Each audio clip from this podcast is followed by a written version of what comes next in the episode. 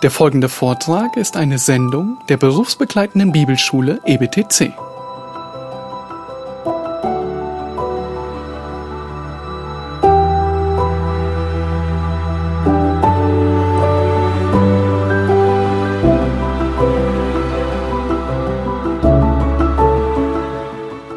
Als Grundlage von all dem, dass Gott Licht ist und keine Finsternis ist, sehen wir oft, ja, wenn wir das nicht glauben, Selbstgerechtigkeit und Stolz. Wie der Gnostizismus. Ich bin was Besseres, ich habe diese Erkenntnis, ich habe so viel Weisheit, deshalb habe ich nicht nötig, mein Leben zu ändern. Deshalb sehe ich noch nicht mal, wo Sünde ist. Gott ist Licht, aber wir lassen ihn nicht in unser Leben hinein. Und diese Wahrheit, sie ist so notwendig für uns, weil es nicht sein kann, dass wir das eine sagen und das andere tun. Deshalb brauchen wir diese Erinnerung. Gott ist Licht und keine Finsternis ist in ihm. Und es geht weiter in Vers sechs. Mit der Prüfung unserer Gemeinschaft. Wir können nur Gemeinschaft mit Gott haben, wenn wir auch im Licht wandeln, wenn wir auch gegen Sünde kämpfen. Die erste Prüfung, die er uns gibt hier in ersten Johannes eins sechs ist, kämpfst du gegen Sünde? Menschen, die ins Licht gekommen sind, die kämpfen gegen Sünde. Genauso wie wenn du ins Zimmer hineinkommst, das Licht einschaltest und du absolutes Chaos siehst, zwei Varianten hast.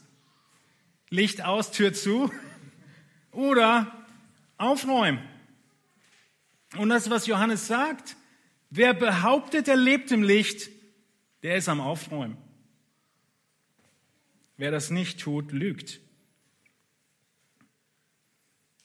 Ich habe lange Phasen in meinem Leben hinter mir, in denen ich das Empfinden meiner Sündhaftigkeit so gering war, dass ich Tage hatte, Wochen hatte, Monate hatte, wo ich gar nicht wusste, was ich bekennen soll. So gut war ich. Was fehlt? Was fehlt, wenn dieses Denken in deinem Leben um sich greift? Wenn du ins Zimmer hineinkommst und du denkst, sieht super aus, ist es aber nicht. Was fehlt? Licht fehlt.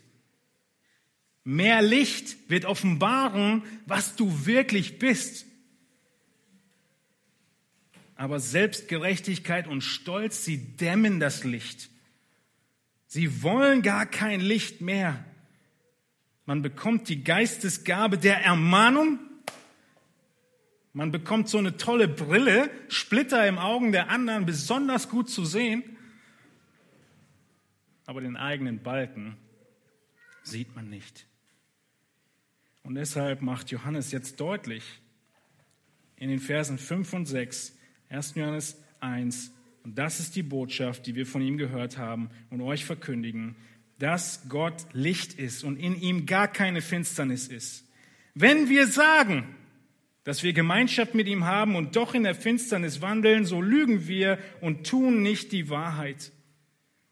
Johannes kommt jetzt mit drei Prüfungen von Behauptungen. Er nennt jetzt drei Behauptungen. Wir werden uns heute nur diese eine erste anschauen. Und so Gott will, wird Ralf nächste Woche die anderen zwei mit uns anschauen. Behauptungen. Behauptungen kommen immer aus dem Mund. Sie sind immer etwas, was man sagt. Es ist noch lange nicht gesagt, dass man es auch tut. Es sind Behauptungen. Die erste Behauptung ist, du hast Gemeinschaft mit Gott. Nun, lass uns prüfen, wer das sagen kann und wer nicht. Wer Gott kennt, wird nicht in Dunkelheit wandeln, könnten wir sagen. Wenn wir sagen, dass wir Gemeinschaft mit ihm haben und doch in der Finsternis wandeln, so lügen wir und tun nicht die Wahrheit.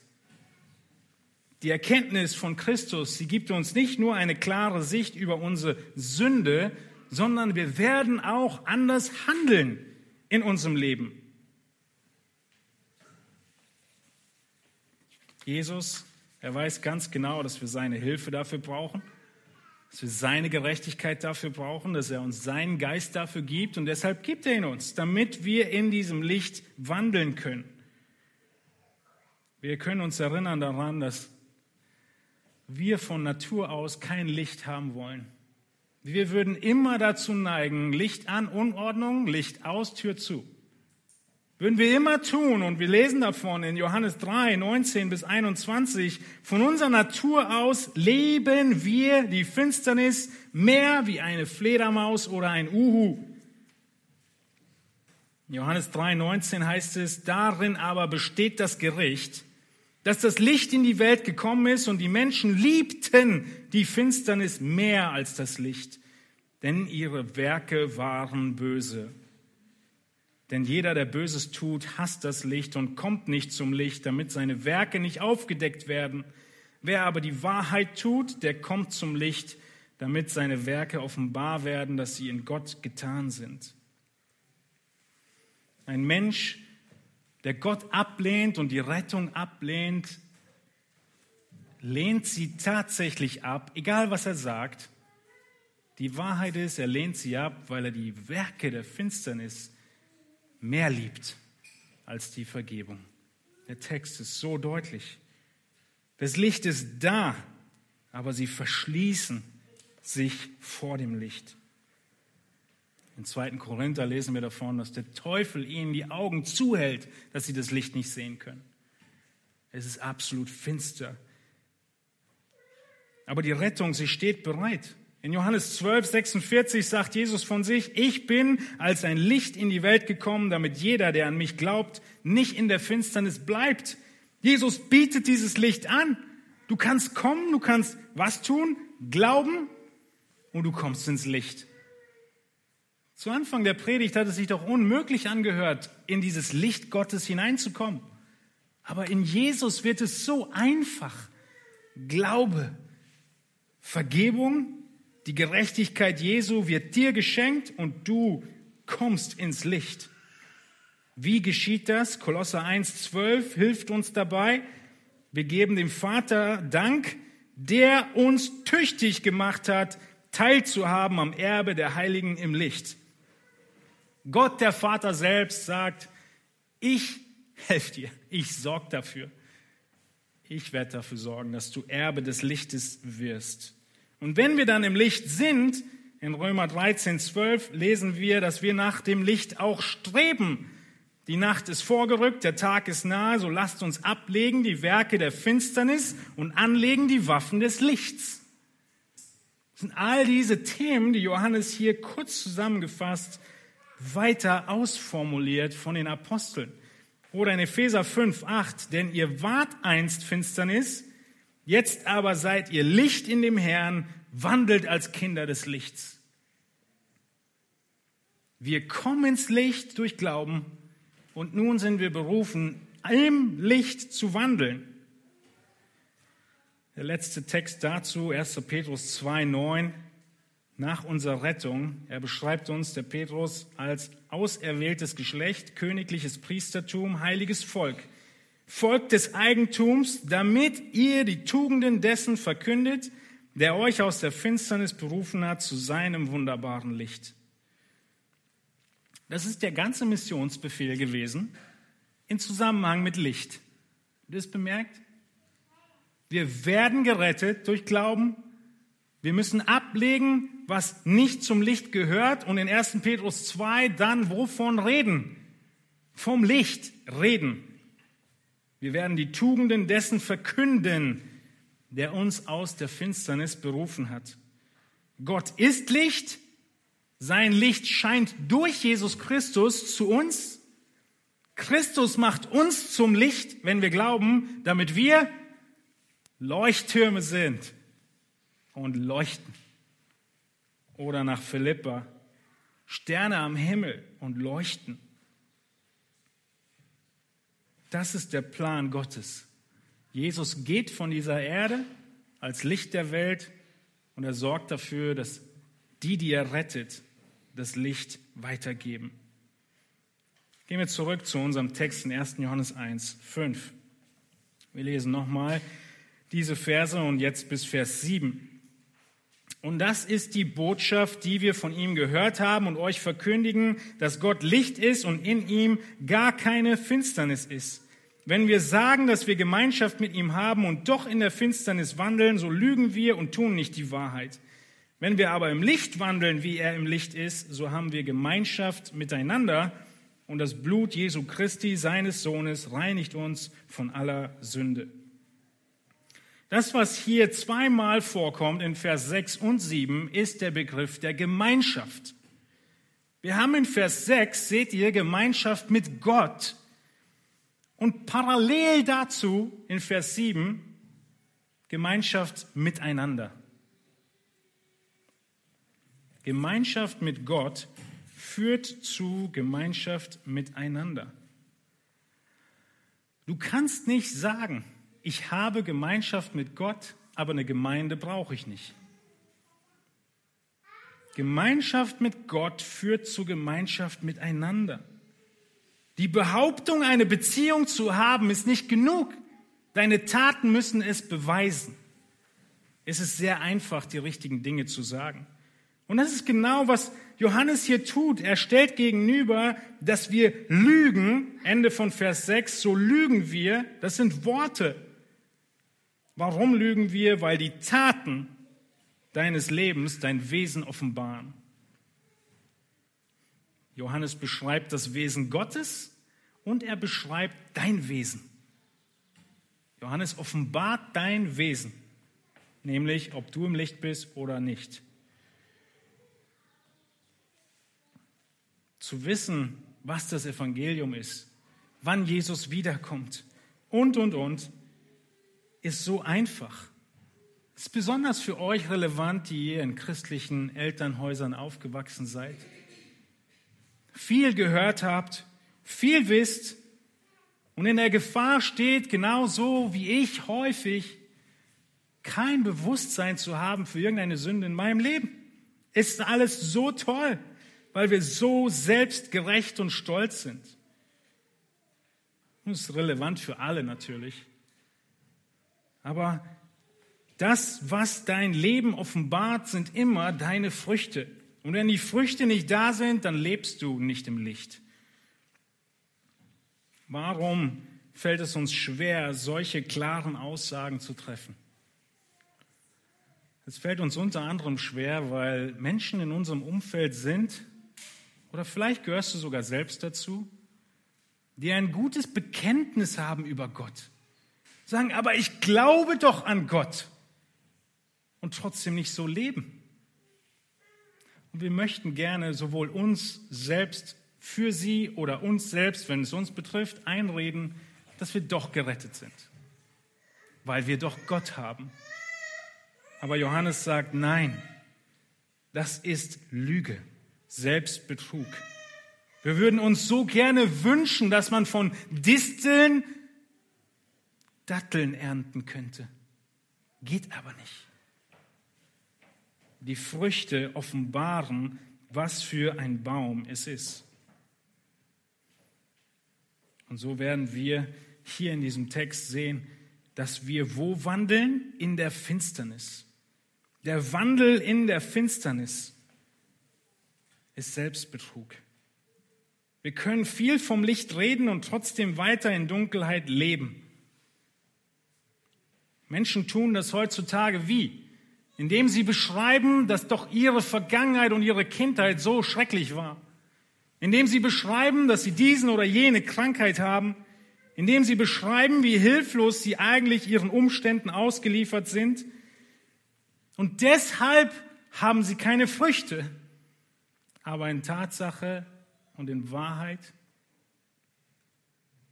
ist es sehr wahrscheinlich, dass sie nur sagen, sie hätten Gott, aber Gott nicht haben. Ohne Sündenerkenntnis, ohne Bekenntnis, ohne Vergebung und ohne ein Leben im Licht gibt es keine Gemeinschaft mit Gott, sondern lediglich die Behauptung der Gemeinschaft. Ohne Sündenerkenntnis, ohne Bekenntnis, ohne Vergebung und ohne ein Leben im Licht gibt es keine Gemeinschaft mit Gott, sondern nur die Behauptung der Gemeinschaft. Genauso wie heute auf dem Kunstmarkt viele versuchen, einen Rembrandt zu verkaufen. Und nur ein paar ausgewählte Experten erkennen die Fälschung. Oder wie andere von uns das Beispiel nehmen würden über die Rolex, die verkauft werden möchte. Aber wer ein bisschen was davon versteht, merkt, es sind Fälschungen. Der Teufel tut nichts anderes, als zu fälschen. Aber er kommt nie an das ran, was Gott gemacht hat. Bekenne deinen Zustand der Bedürftigkeit. Bekenne dein, deine Sünde und du kommst ins Licht. Das sehen wir nachher noch in den nächsten Versen.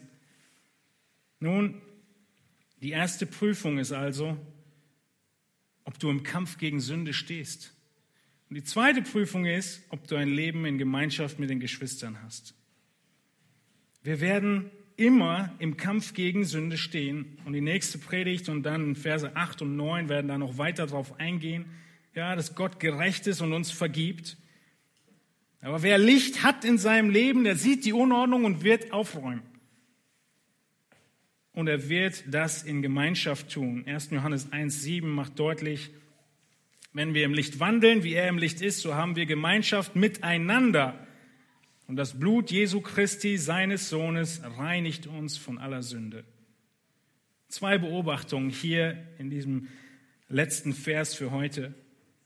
Die erste Beobachtung, der wahre Christ ist nie solo. Die zweite Beobachtung, der wahre Christ ist nie sündlos. Seht ihr das? Wenn wir im Licht sind, so haben wir Gemeinschaft miteinander. Es gibt kein, ich wandle im Licht und brauche keine Gemeinde. Es gibt kein, ich treffe Gott auf dem Berggipfel. Oder ich treffe Gott und habe Gemeinschaft mit ihm in der Hütte. Oder ganz aktuell, ich habe Gemeinschaft mit Gott im Livestream. Natürlich gibt es Phasen, wo es nicht anders geht. Aber das ist nicht die Ausrede. Wer Gemeinschaft mit Gott hat, der wünscht sich und hat Gemeinschaft mit den Kindern Gottes. Eine gute Möglichkeit, deinen Wert und deine Sicht über die Gemeinschaft mit den Gläubigen zu prüfen, ist zu schauen, welche Hemmschwelle du hast, was es braucht, um dich von der Teilnahme am Gottesdienst abzuhalten.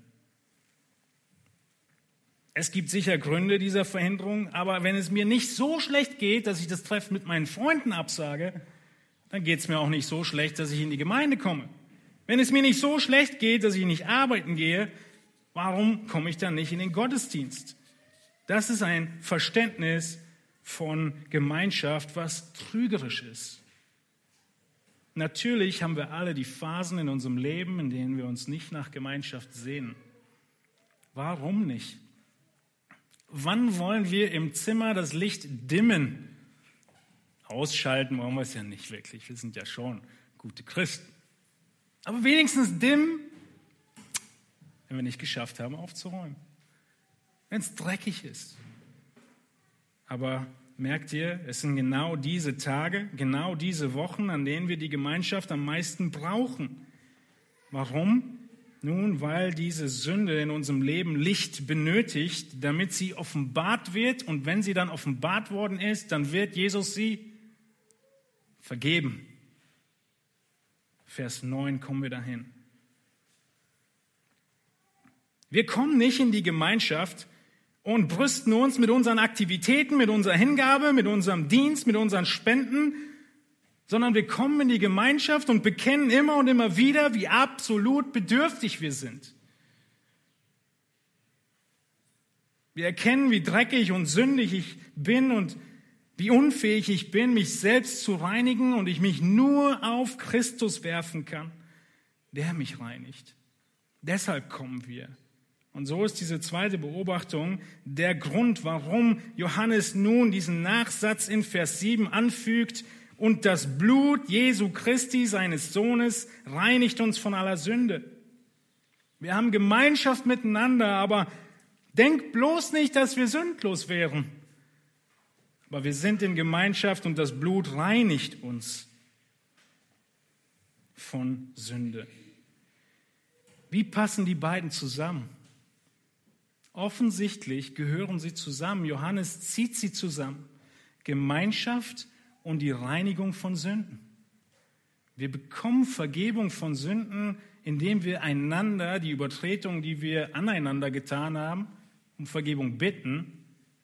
Aber die Bibel macht auch an vielen Stellen deutlich, deutlich, dass wir Vergebung bekommen, wenn wir einfach jemanden bitten, uns zu helfen gegen diese Sünde. Wir nennen das auch Jüngerschaft oder Seelsorge. Und genau das steckt hier mit drin. Wir haben Gemeinschaft und darin helfen wir uns und erinnern uns daran, dass das Blut Jesu zur Verfügung steht. Und dann lesen wir miteinander Verse acht und neun, die dann noch kommen. Mein Vater war im Gemeindeleben und Gemeindedienst sehr angesehen. Missionar, Pastor, Gemeindegründer. Jeder Moment, an dem ich meine Sünde bekannt hätte vor irgendjemandem, hätte seinen Ruf geschadet, ganz zu schweigen von meinem. Und das war eine wundervolle Taktik des Teufels, mich in mir selbst gefangen zu halten und mir deutlich zu machen, bekenne keine Sünde, es wird nur Schaden anrichten. Und du bleibst dann allein mit deinem Doppelleben.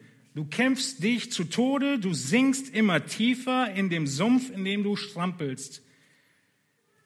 In der Gemeinde die richtigen Antworten, das richtige Lächeln und im Alltag absolutes Chaos. Verstrickt in Sünden und machtlos im Kampf der Heiligung.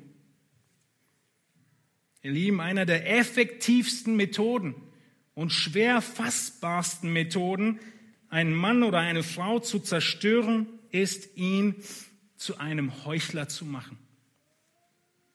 Es ist super leicht, die Abscheulichkeit eines Ehebrechers deutlich zu machen, eines Mörders, eines Teufelsanbeters, aber es ist sehr schwer, Heuchelei aufzudecken von Menschen um dich herum.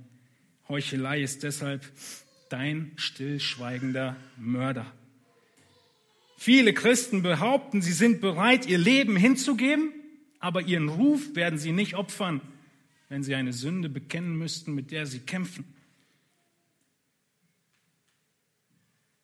Wir sind mehr damit beschäftigt, dass andere denken, wir seien wie Christus, als dass wir tatsächlich wie Christus sind.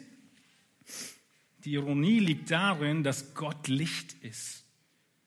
Gott Licht ist und in dein Leben hineinscheint. Er braucht kein Röntgengerät, kein M R T, kein Ultraschall, was immer wir uns alles ausdenken. Es gibt keinen Schatten, es gibt nichts, was er nicht weiß. Aber wir halten uns vor, es gäbe Schatten und in diesem verstecken wir uns. Gott sieht diese Verdorbenheit, er sieht die Sünde, seine Vergebung steht bereit. Und wann wird sie dir gegeben? Wenn du die Sünde bekennst. Und das tun wir in Gemeinschaft, wie dieser Vers sieben uns zeigt. Aber die Selbstgerechtigkeit und Heuchelei, sie umwickelt dich und lähmt dich. Gerade letztes Jahr wurde in Hessen der neue Weltrekord aufgestellt für das hellste Flutlicht dieser Welt. Das hellste L E D-Flutlicht. Und man hat extra eine Nacht genommen, logischerweise. Und man hat den Marktplatz dieses Unternehmens, ansitzenden Unternehmens genommen, einen großen Kran aufgestellt und oben an diesem Kran des Weltrekords äh, den Versuch angebracht. Als die Nacht tief hereingebrochen war, wurde das Licht eingeschaltet und man hat sich bejubelt. Was sehen wir? Die Menschen, die da unten auf dem Marktplatz stehen, die vorher im absoluten Dunkel waren, muss ja seinen Effekt erfüllen, die fühlen sich jetzt im Licht, richtig? Aber was sehen wir? Da ist noch ziemlich viel dunkel. Wenn Gott mal seinen Weltrekordschalter umlegt und die Sonne einschaltet, dann sieht das ganz anders aus. Und so ähnlich ist es in unserem Leben.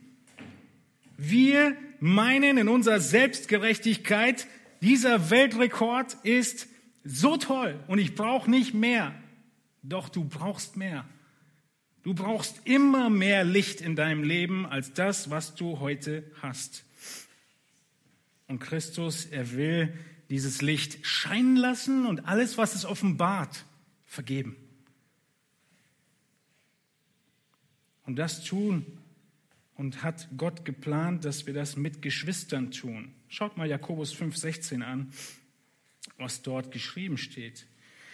Bekennt einander die Übertretungen und betet füreinander, damit ihr geheilt werdet. Das Gebet eines Gerechten vermag viel, wenn es ernstlich ist. Wir haben wieder das Element des Miteinanders. Nicht bekennen unbedingt vor der ganzen Gemeinde und ausbreiten und Details, aber dieses Miteinander, einander helfen, muss von dir ausgehen.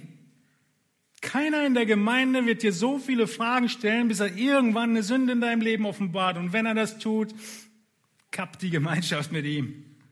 Jüngerschaft geht von dir aus.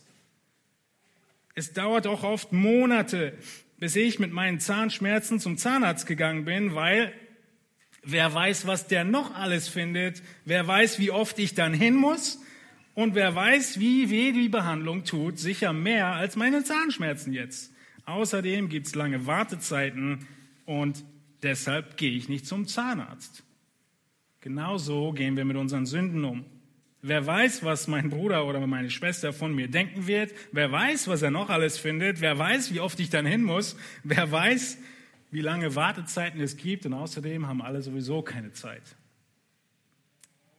Jakobus sagt, bekennt, betet füreinander, damit ihr geheilt werdet. Genau wie Jesus gesagt hat, lasst dir die Füße waschen und sei bereit, anderen die Füße zu waschen. Aber ja, es stimmt. Das Bekenntnis deiner Sünde könnte dir den Ruf rauben. Aber was ist wichtiger? Dein Ruf vor Menschen oder deine Vergebung vor Gott? Denn genau das lesen wir in ersten Johannes acht und neun. Wenn wir sagen, die nächste Behauptung für nächsten Sonntag, wenn wir sagen, dass wir keine Sünde haben, so verführen wir uns selbst und die Wahrheit ist nicht in uns. Wenn wir aber unsere Sünden bekennen, so ist er treu und gerecht, dass er uns die Sünden vergibt und uns reinigt von aller Ungerechtigkeit. Wir brauchen uns nicht betrügen und meinen, wir hätten keine Sünde. Wir nehmen einander an in dem Wissen, dass wir mit der Sünde kämpfen und wir halten uns vor Augen. Die Schrift lehrt uns, unsere Sünde zu bekennen und Gnade hilft uns, dass wir tatsächlich Vergebung bekommen. Und dann haben wir keine Angst mehr vor unserer Schuld. Dann haben wir Freimütigkeit, von der Johannes später noch spricht, weil unsere Schuld bereinigt ist. Was immer Menschen dann sagen mögen, wenn du deine Sünde vor Gott bringst, er wird sie vergeben. Und das ist mehr wert als alles andere. Auch wenn Menschen dich dann verachten, auch wenn Freunde dich dann verlassen, auch wenn Geschwister dich nicht mehr schätzen, aber wenn Gott stattdessen deine Seele befreit, dann hast du das Wichtigste getan. Bitte versiegel deine Sünde nicht, vertusch sie nicht, versteck sie nicht, denn das Licht kommt so oder so und wird sie offenbaren und offenlegen. Denn Gott ist Licht, er ist heilig und es ist keine Finsternis in ihm. Wir können nur vor Gott bestehen, wenn wir in Jesus Christus sind. Darüber haben wir anfangs gesprochen. Er ist dein Mittler, den du brauchst. Er ist derjenige, der dir die Vollkommenheit schenkt und der dir vergibt, wenn du um Vergebung bittest. Gott vergibt, weil Christus gestorben ist. Aber er vergibt nur dem, wie wir in ersten Johannes acht und neun gelesen haben, der bekennt. Nur dem, der bekennt. Und so haben wir hier gesehen in diesen drei Versen in ersten Johannes, dass Johannes beginnt mit einem Grundsatz des christlichen Lebens, dem Grundsatz zur Gemeinschaft mit Gott. Wie können wir mit ihm Gemeinschaft haben? Wir müssen wissen, wie er ist. Er ist Licht. Er ist Leben. Er ist Rettung. Und wie werden wir das prüfen können in unserem eigenen Leben? Unsere Gemeinschaft mit Gott prüfen wir daran, dass wir ein Leben im Kampf gegen die Sünde leben. Wir nennen das auch Heiligung. Wir wollen Licht in unserem Leben haben. Und die zweite Prüfung ist, wir haben Gemeinschaft mit Gläubigen. Wir vertrauen uns einzelnen Gläubigen an und lassen uns helfen. Und so leben wir in Gemeinschaft und werden ein Herz und eine Seele, indem wir in Heiligung miteinander wachsen. Und genauso hoffe ich, seid ihr angespornt, mehr Licht von Gott in euer Leben zu haben, seine Perfektion und Heiligkeit mehr zu sehen, sodass Sünde weggeräumt wird. Wir mehr Gemeinschaft mit Gott haben und heilige Gemeinschaft miteinander haben. Am nächsten Sonntag wird der Fokus sich dann wenden auf die Behauptung an all diejenigen, die behaupten, sie hätten keine Sünde mehr. Auch die sind Lügner. Lasst uns zusammen stille werden und beten. Ihr dürft gerne zwei Minuten nachdenken vor dem Herrn, wo er sein Licht hat scheinen lassen in dieser Woche oder an diesem Morgen in dein Leben, was du bekennen möchtest vor Gott, vielleicht auch vor Menschen. Und dann beten wir zusammen, bete ich mit uns zum Abschluss. Lass uns stille werden. Himmlischer Vater, es bringt gar nichts, uns selbst vor dir zu verstecken. Wie Adam und Eva nach ihrem Sündenfall sich versteckt haben und trotzdem siehst du. Und alles, was wir meinen, was du heute nicht sehen würdest in unserem Leben, du wirst es offenbaren. Und es wird sichtbar werden am letzten Tag. Herr, wie furchtsam ist es, zu wissen, dass wir vor dir stehen, dem gerechten Gott, und absolut unfähig sind zu bestehen vor deinem Gericht. Vater, wir danken dir dafür, dass du uns deshalb so sehr geliebt hast, Gemeinschaft mit uns wiederherstellen wolltest, dass du deinen einzigen Sohn gesandt hast, damit dieser stirbt und damit wir so wieder Gemeinschaft haben können mit dir. Dass du durch das Opfer deines Sohnes uns ins Licht zurückholst und so vollkommen vergibst. Und Herr, in dieser großen Gnade lebend, sind wir trotzdem immer wieder dazu geneigt, die Sünden unseres Alltags, mit denen wir weiterhin kämpfen, zu vertuschen und zu verdecken, zu verheimlichen, sowohl vor dir als auch vor unseren Mitmenschen. Herr, wir wollen uns heute Morgen demütigen und beten um mehr Licht, mehr Licht in unserem Leben. Wir wollen beten, dass du vergibst, wo wir das Licht gedimmt haben, uns Gemeinschaft entzogen haben, uns deinem Wort und deiner Wahrheit entzogen haben, weil es zu viel Licht bringt, zu viel offenbart von all dem, was nicht richtig ist vor dir, was Sünde ist. Herr, wir preisen dich und loben dich für deinen Plan der Erlösung, aber auch deinen Plan der Heiligung. Dass du zu jedem Moment unseres Lebens, solange unser Herz schlägt, deine Verheißung gilt, dass jeder, der zu dir kommt und seine Sünden bekennt, du gerne und bereitwillig vergibst. Wirke du durch deinen Heiligen Geist, dass wir unsere Sünden erkennen, beim Namen nennen, vor dir und Menschen, die es betrifft, und wirkliche Vergebung erfahren, Versöhnung erfahren können. Herr, bewahre uns davor, dass unsere Lippen etwas anderes bezeugen als unser Leben. Und schenke uns die Gnade und Weisheit, unser Leben zu beurteilen und den Trost und die Zuversicht, ja, dass wir im Licht wandeln, gegen Sünde kämpfen und in der Gemeinschaft sein wollen, dass dies auch beinhaltet, dass wir Gemeinschaft mit dir haben dürfen. Du hast all das bewirkt. Wir preisen dich dafür und loben deinen Namen, Herr, durch Jesus Christus. Amen.